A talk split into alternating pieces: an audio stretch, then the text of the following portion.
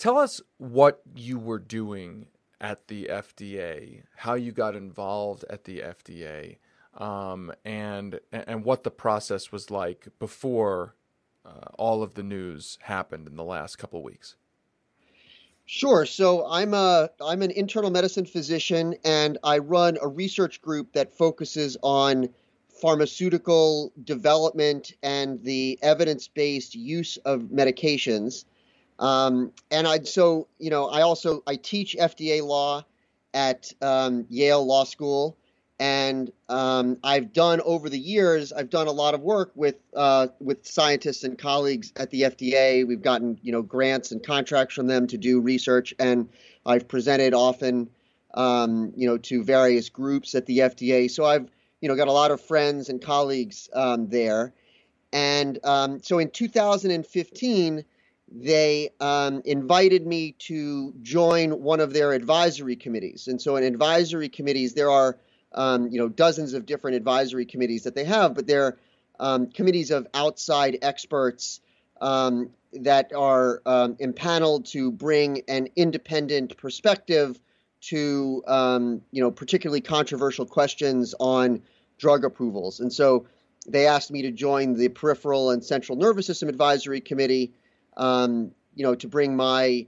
insight, you know, relating to um, both patient care and um, you know how evidence is generated and and used, um, and uh, and so that was in 2015, and so since 2015, I've been on, you know, um, probably four or five different uh, advi- different advisory committee meetings around different drugs um, and again, the FDA usually brings advisory committees together um, when there's a when there's a particularly difficult question. Happens about 15 to 20 percent of the time uh, for you know relating to new drug approvals.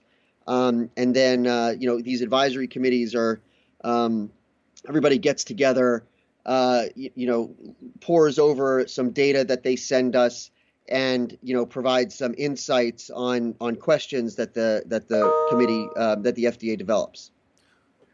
Okay. Uh, one thing is that your computer or mine?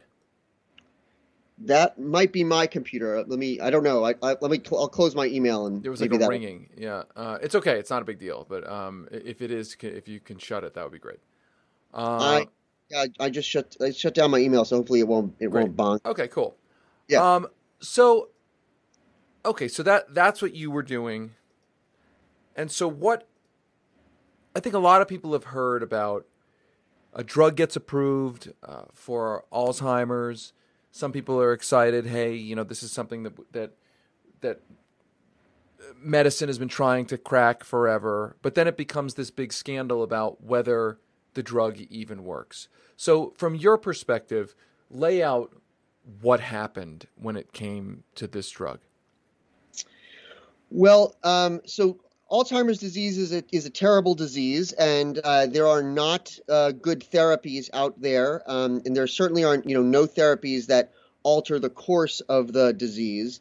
And um, you know, for decades, scientists have been trying to come up with drugs that might affect Alzheimer's disease, and unfortunately, um, none of them have shown that they actually um, you know, alter the trajectory of, of cognitive loss uh, in the disease. And um, this drug, um, aducanumab, um, was designed as a, a, monoclonal antibody to target um, amyloid plaques, which are um, protein deposits left uh, around the brain cells. And there is an association between having amyloid plaques and uh, you know a diagnosis of Alzheimer's disease. So it's not a you know a lot of there are a lot of people of Alzheimer's disease who don't have amyloid plaques, but having amyloid plaques increases the likelihood that you you might have Alzheimer's disease. And so scientists have thought that if we can target these amyloid plaques and clear them from the brain,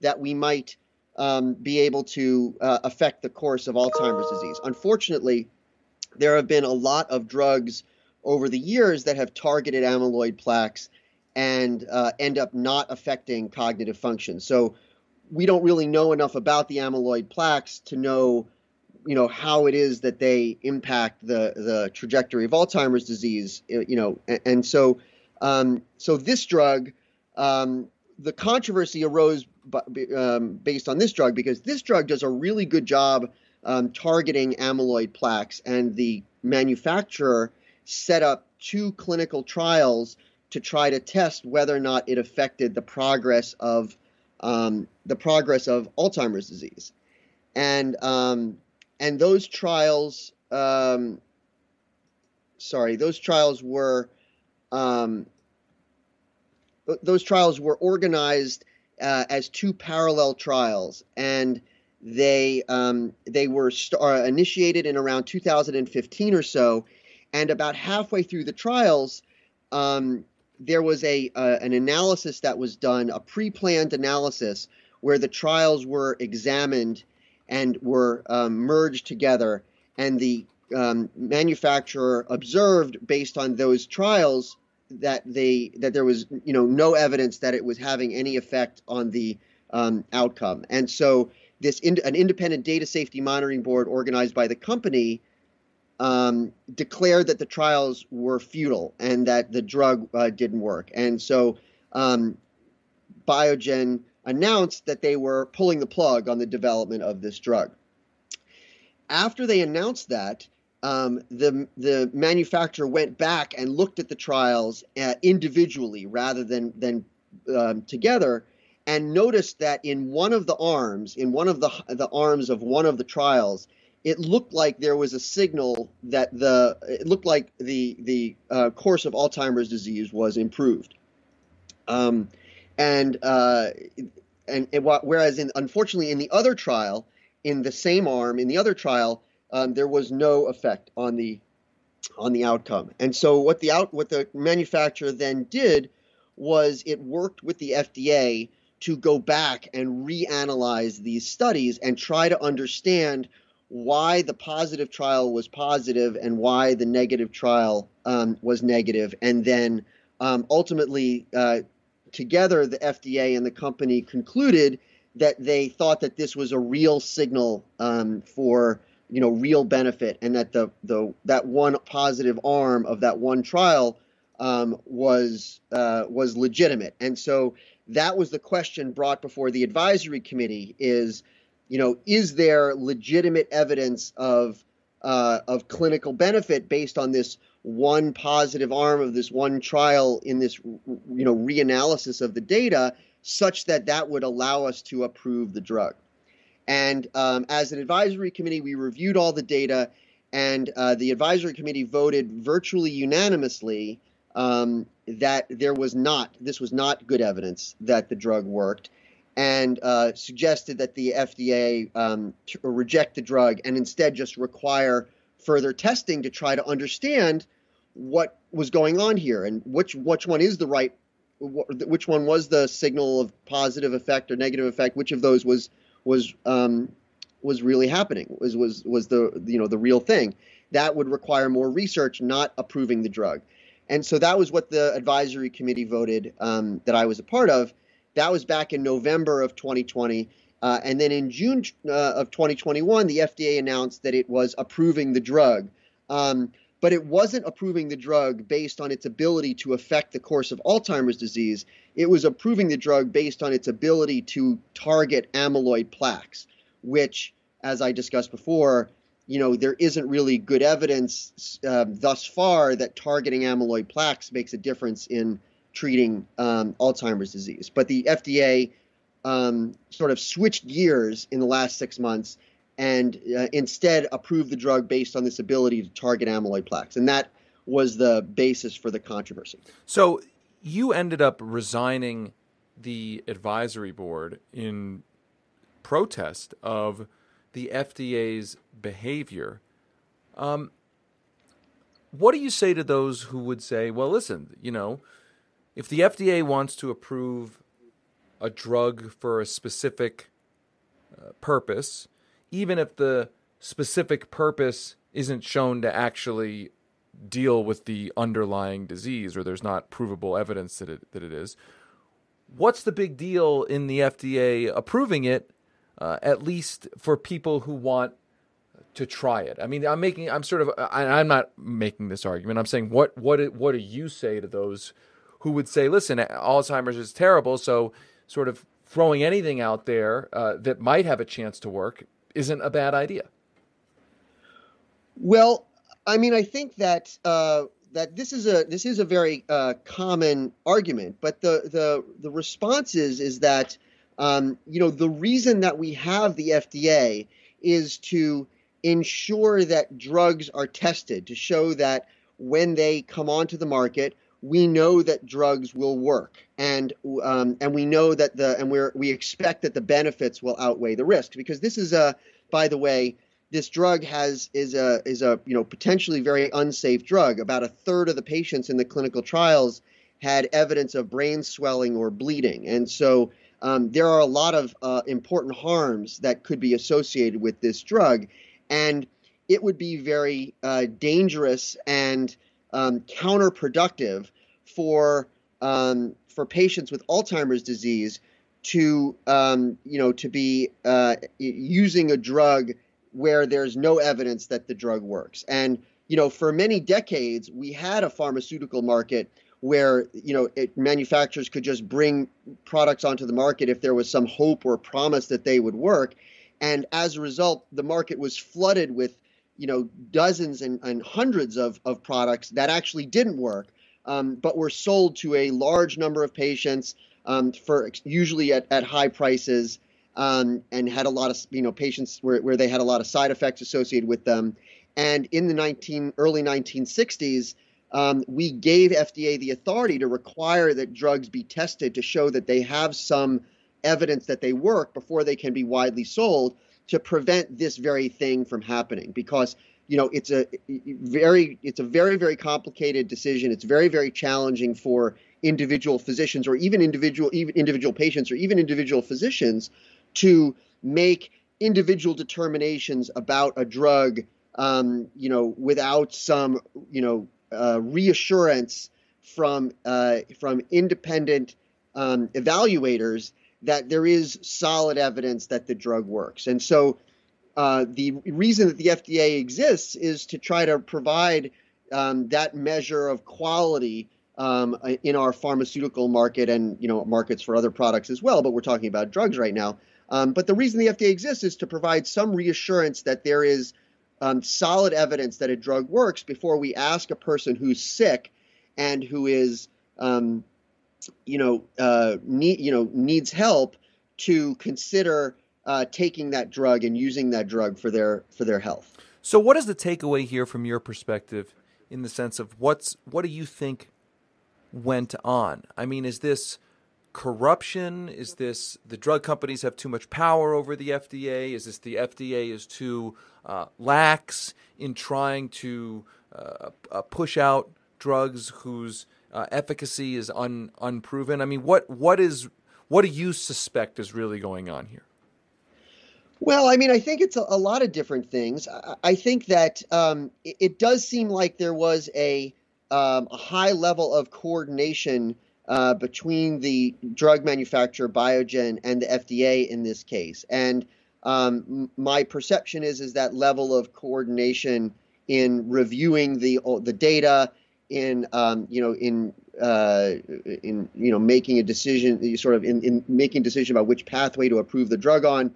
Um, that level of coordination seemed to be higher than usual um, for other you know for other drug approvals, and so um, you know, I, I, I think that um, w- we really want a, uh, you know, an FDA that is independent of the industry and, you know, enforces um, reasonable standards for, for getting new drugs on the market. I mean, we don't want, you know, we don't want every drug to, to be required to go through, you know, decades and decades of research. That would be, um, that would be counterproductive. But we do want there to be some, um, you know, baseline level of, uh, of, you know, of a sort of rigorous scientific evaluation that a drug goes through. And I think that, um, you know, over the last few decades, um, there has been a, uh, you know, overall a, a, sort of an increasing flexibility of, um, you know, of the standards that the FDA uses in in approving new drugs. And uh, and again, in some cases, that's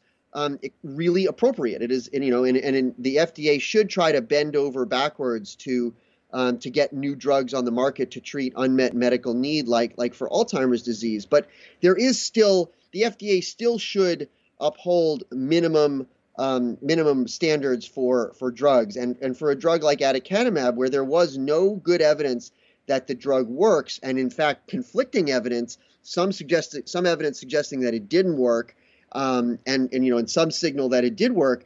The right answer in that case is to try to do a definitive trial to um, try to resolve that question before putting it on the market and um, you know allowing um, you know hundreds of thousands of people to um, spend a lot of money on this drug and and you know and suffer the risks of the harms for this drug. And so I think that um, you know I think that the FDA made the wrong decision in this case. And so one of the reasons that I that you know sort of, um, uh, resigned from the committee um, was to try to bring attention to what I thought was um, not only a bad decision, um, but a potentially problematic decision making process uh, in this case to try to you know bring attention to uh, try to figure out exactly what question you just asked like why is it how is it that the FDA arrived at this decision um, and how is it that we can prevent such bad uh, decisions from happening more frequently uh, in the future. Because I think, you know, I think that the FDA does make the right decision um, most of the time. And I think that it's important when the FDA doesn't make the right decision to try to figure out how it was that that happened and to try to dig into the um, the process and, and figure out where it went wrong. For those who don't know the history of the FDA, uh, your New York Times op-ed tells the story of thalidomide, can you just tell us that story and how it relates to the creation of the FDA and the story uh, that you're telling now about what, what has gone on with this Alzheimer's drug? Sure. So the, the story of thalidomide was that a, a pharmaceutical company in Germany uh, developed the developed thalidomide um, as a uh, you know as a treatment for uh, for nausea and for um, you know to try to help calm uh, calm people um, and um, widely sold the drug in Europe and then tried to, and then a, a, company in the US bought the rights and tried to sell the drug in the United States. At that time, um, drug companies were only required to submit basic safety information to the FDA um, before they could then widely sell the drug. Um, and uh, fortunately, in the case of thalidomide, um, the dossier for thalidomide landed on the desk of a, uh, a very savvy um, FDA reviewer named Frances Kelsey, who noticed some inconsistencies in the data and tried to um, encourage the, uh, more data to be collected and and uh, to figure out what was going on, and so kept delaying entry of the drug despite a lot of pressure on her from her superiors at the FDA and from the company to just um, you know give the okay for the drug to move ahead. Ultimately, what happened was that evidence arose from Europe that this drug was um, actually um, a very severe teratogen and caused very severe birth defects. Um, and so a lot of a lot of children were born, um, uh, thalidomide children were born in Europe, you know, with exposure to the drug and had very severe uh, deformities. And you know, fortunately, in the United States, we were saved from that tragedy not because of the rules we had um, that required drugs to be tested, but because of this one heroic um, FDA reviewer at the time. And that experience inspired Congress to change the rules and to require more rigorous testing of drugs so that a you know a future thalidomide um, would not uh, would not cause uh, you know the same kind of uh, of damage in the U.S. that that thalidomide caused.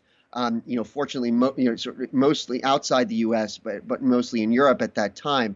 So, um, you know, I think that the the lesson there is that um, you know, uh, the you know, medicine and the science is very complicated. Um, you know, drugs can have, um, you know, drugs can look good in in the laboratory or in mice, um, but when you test them in in humans, um, you know, you can get much different effects of them. And so we really do need, you know, drugs are not um, are not consumer products like any other simple consumer product like you know skateboards or shampoo um, they're they're really complicated products, and we do need to test them, um, you know, sufficiently uh, in order to ensure the safety of of patients who are um, who are taking them. And so, um, you know, that's been the basic. The, the standards that were put in place after thalidomide have been the basic standards that have been in place, um, you know, for the last, uh, um, you know, almost 60 years, and and I, you know, I think have done a fantastic job ensuring that, um, you know, there is some some you know sort of basic testing done of uh, of prescription drugs before they reach the market. And I think the concern, again, just to bring it back to aducanumab, the concern is that if we start to, um, you know, reduce the standards um, too much for the kind of testing that drugs go through, and we allow drugs on the market without demonstrating, um, you know, in, in a convincing way that they work, then we risk going back to this, you know, pre-thalidomide market where pharmaceutical companies can put drugs out there with insufficient testing, which might be very dangerous for, for, for the patients who, who would um, consider taking them. Some people are going to hear this and recall that the vaccination campaign is a vaccination campaign uh, for vaccines that do not have FDA approval. Um, I guess what is would your response be to those who say, "Listen, we're living in a world where a lack of FDA approval is the thing that is that our government is telling us is well, maybe not the lack of approval is saving us, but that there hasn't been a, an official approval of these vaccines, and our government is telling us that we need to do this, and this is helping uh, uh, protect us from a pandemic. Like, how does how does that experience that the country's having now relate to how we should view the necessity of the FDA, or or the argument that the FDA isn't necessary? I'm not making that argument, but but what's your response to that? Yeah, and you know, I, I, think that this is part of the issue of, of like why you know the aducanumab decision that, that is so important is because it undermines the trust that we have in the FDA's ability to make other decisions, other of, of extreme public health importance, and to be able to communicate those decisions appropriately to to patients. Because you know, in the case of the COVID vaccines, um, the, the, you know those vaccines have been granted emergency use authorization by the FDA. But again, to the FDA's great credit in that case, the FDA required the companies that uh, are making those vaccines to subject those vaccines to very large, very rigorous trials before those emergency use authorizations were granted. And so the you know the there was a lot of political pressure. I'm sure you remember at the time there was a lot of political pressure from um, from the president at the time um, to you know try to get those vaccines out on the market as quickly as possible without sufficient testing. And that would have been a disaster because that would have led to substantial lack of trust in those vaccines.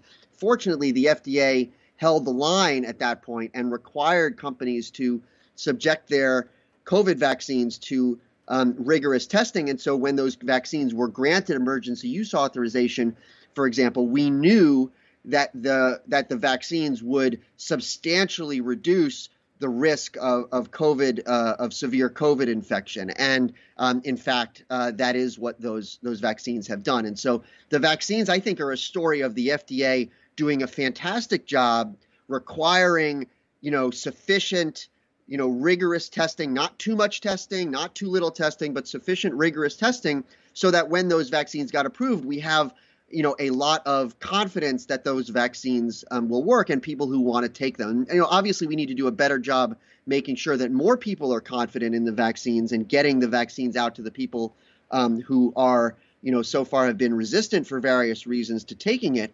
Um, so you know, I think, but I think that pr- part of the problem of the aducan- of, of when the FDA makes extremely problematic decisions like the aducanumab decision is that it it it it you know sort of throws a lot of its other good decisions into into the same kind of into the same kind of light. And so um, so yeah, I mean, I think that I think that the um, the fact that the the vaccines haven't gotten formal uh, full FDA approval, um, you know, that is something that is ongoing, and that's actually not within the control of the FDA. That's something that the companies control when they submit a full dossier to the FDA, and you know, I don't. I think that the, the companies have not yet obviously done that, or else the FDA would have granted these products full approval, and so we're still waiting uh, on that final step. But I think, uh, you know, I think that it really just gets back to the science itself and the science behind the products, and you know, the science behind the vaccines is excellent.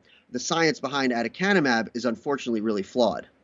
So one final question on this is for for for those who maybe are or aren't all that interested in the science of the Alzheimer's uh, uh, issue or the Alzheimer's drug that we're talking about, or the I guess the alleged Alzheimer's drug that we're talking about, there are real budget implications for this. I mean, I've read that um, th- there's been a lot of speculation that Medicare may be footing the bill to pay for this drug for uh, Medicare recipients, Medicare beneficiaries, uh, even though the drug, as you say, uh, really the question of whether it actually works is, is still very much in question.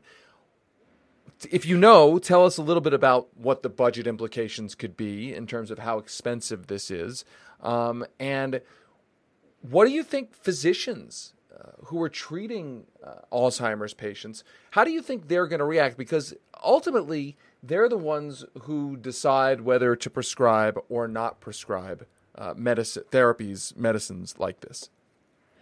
Yeah, so the budget implications of this drug are massive. So um, we have a system in the United States where um, pharmaceuticals, basic uh, pharmaceutical companies, uh, decide what price they want to sell products for, and um, as a result, in, in, the United States, we pay far more for uh, for brand name drugs uh, than any other uh, comparable industrialized country uh, in the world. And um, the reason for that is because we allow companies to set whatever price they want. And on the other hand, we require payers like uh, Medicare um, to pay for uh, and cover all drugs uh, and, and, in certain cases. And so um, aducanumab is one of those cases. You know, Medicare, aducanumab is an infused drug. Um, most patients with Alzheimer's uh, disease who um, might qualify uh, for this, who might who might want to take this drug, um, are going to be uh, Medicare age and Medicare Part B um, covers all drugs that that physicians prescribe. In, in very rare circumstances, um, Medicare may impose certain um, requirements um, before a drug is uh, is is administered uh, for a Part B, um, but that's relatively rare for infused medicines, and we'll see if Medicare Part B takes that step uh, in this case. Meanwhile, um, you know, uh, uh, Biogen made the drug available at a price of about uh, $56,000 per year, um, which is an, an, an, enormous price. Um, Medicare Part B would be on the hook for about 80% of that cost, meaning that individual patients would have to pay um, about 20% of that cost, and some patients will have uh, additional, um, you know, what are called Medigap plans to cover that additional payment. Some some patients might um, you know, qualify for Medicaid to cover the rest of that money, but other patients will have to pay for that out of pocket. Um, and meanwhile, taxpayers um, will have to foot the bill for um, for uh, the the other 80% of that price through um, through Medicare. And so the um, the potential budget ramifications of this drug, even if a small number of the of the six million people in the U.S. with Alzheimer's disease take this drug, the potential budget implications are massive. I've seen estimates that you know, even if a relatively small fraction of patients take it, this single drug, you know, could um, you know, uh, cost as much as all the other drugs that uh, that Medicare Part B pays for, or you know that it could out, uh, it could be high, sort of larger than the budget for NASA um, for for just this one drug. Which, by the way, there is no convincing evidence that this drug works. Um, and uh, and it, even if it does work, it, it doesn't it doesn't you know um, cure Alzheimer's disease or or you know increase your your cognitive function. It only um, maybe slows your cognitive function down a little bit, even if it does work. And there again, there is no good evidence that it does work. Um, independent evaluators have uh, have looked at the drug and said that a fair price uh, for the drug given what we know, even taking the, at most optimistically what we know about the about the drugs uh, the drugs potential effectiveness, uh, a fair price might be in the you know three to eight thousand dollars a year range, and, and Biogen made the drug available for fifty six thousand dollars a year. So the potential budget implications are massive, and it's just because we don't.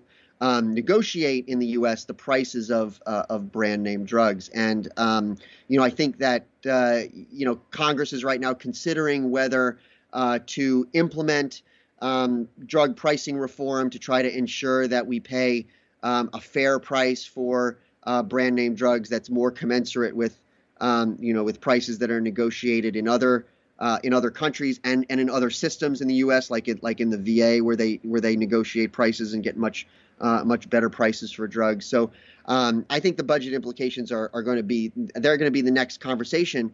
Um, and yeah, as you said that you know this is this is now you know this drug being out here is now going to put a lot of pressure on physicians who are going to need to make decisions about um, whether or not to approve this drug. One of the crazy things about the approval of this drug um, was that the drug was tested in patients with early Alzheimer's disease, not in patients with moderate or advanced Alzheimer's disease. But when the FDA approved the drug, it didn't restrict on the labeling. Um, to only patients with early Alzheimer's disease. And so theoretically, physicians will have patients with moderate or severe Alzheimer's disease coming to them and asking them for this drug. And, and you know, physicians will need to try to make a decision about um, whether or not uh, you know whether or not they're gonna they're gonna prescribe this drug. Um, you know, I would say that certainly certainly physicians should only prescribe this drug for patients with early Alzheimer's disease who have evidence of amyloid plaques um, on their PET scans, which is um, you know some of the criteria for um, for for enrolling in the trials themselves. Um, but then they also need to have discussions about this enormous risk for brain swelling or bleeding that that the drug provides as well, and as well um, you know, physicians need to talk with patients about the extremely high cost um, that that patients might have to experience to um, to take this product of unclear importance. And so all of these things together, again, you know, to me, really point to why it is that we need the FDA to have some, you know, reasonable standards for uh, for new drugs before they reach the market, and to make sure that that these standards are applied in a um, in a uh, in a you know in a consistent way um, and in a thoughtful way, and why we need to better understand um, problematic decisions like this one uh, to try to make sure that they don't happen again. Because this is really you know on the whole, I think not not the right decision for for patients. And your point about you know drug prices just to go back to that it's something that we've reported on a lot. And and the thing that always blows my mind is you know not only is it, it is it ridiculous that we're the only industrialized country that doesn't do some form of bulk negotiating and or price controls but the idea that we don't do that and other countries can access these brand name medicines the fact that they can access those brand name medicines with being able to negotiate lower prices that's not the drug companies doing uh, charity to those other countries. Those the drug companies are still making a decent uh, profit and revenue in those countries, selling it at a lower price than they sell here, which means that what they're doing here in the United States is truly uh, the right word is profiteering. I mean, it's not just profits, it is profiteering, and they've been allowed to do that forever. And as you suggest, this situation uh, is going to uh, potentially uh, create a, a really powerful lesson just on the pricing issue, and then you couple the fact that the exorbitant price is coupled with a drug that at best is not clear that it even works. I mean, it is just kind of kind of mind blowing. Uh, Aaron Kesselheim, thank you so much for taking time today. My pleasure, David. Thank you for having me.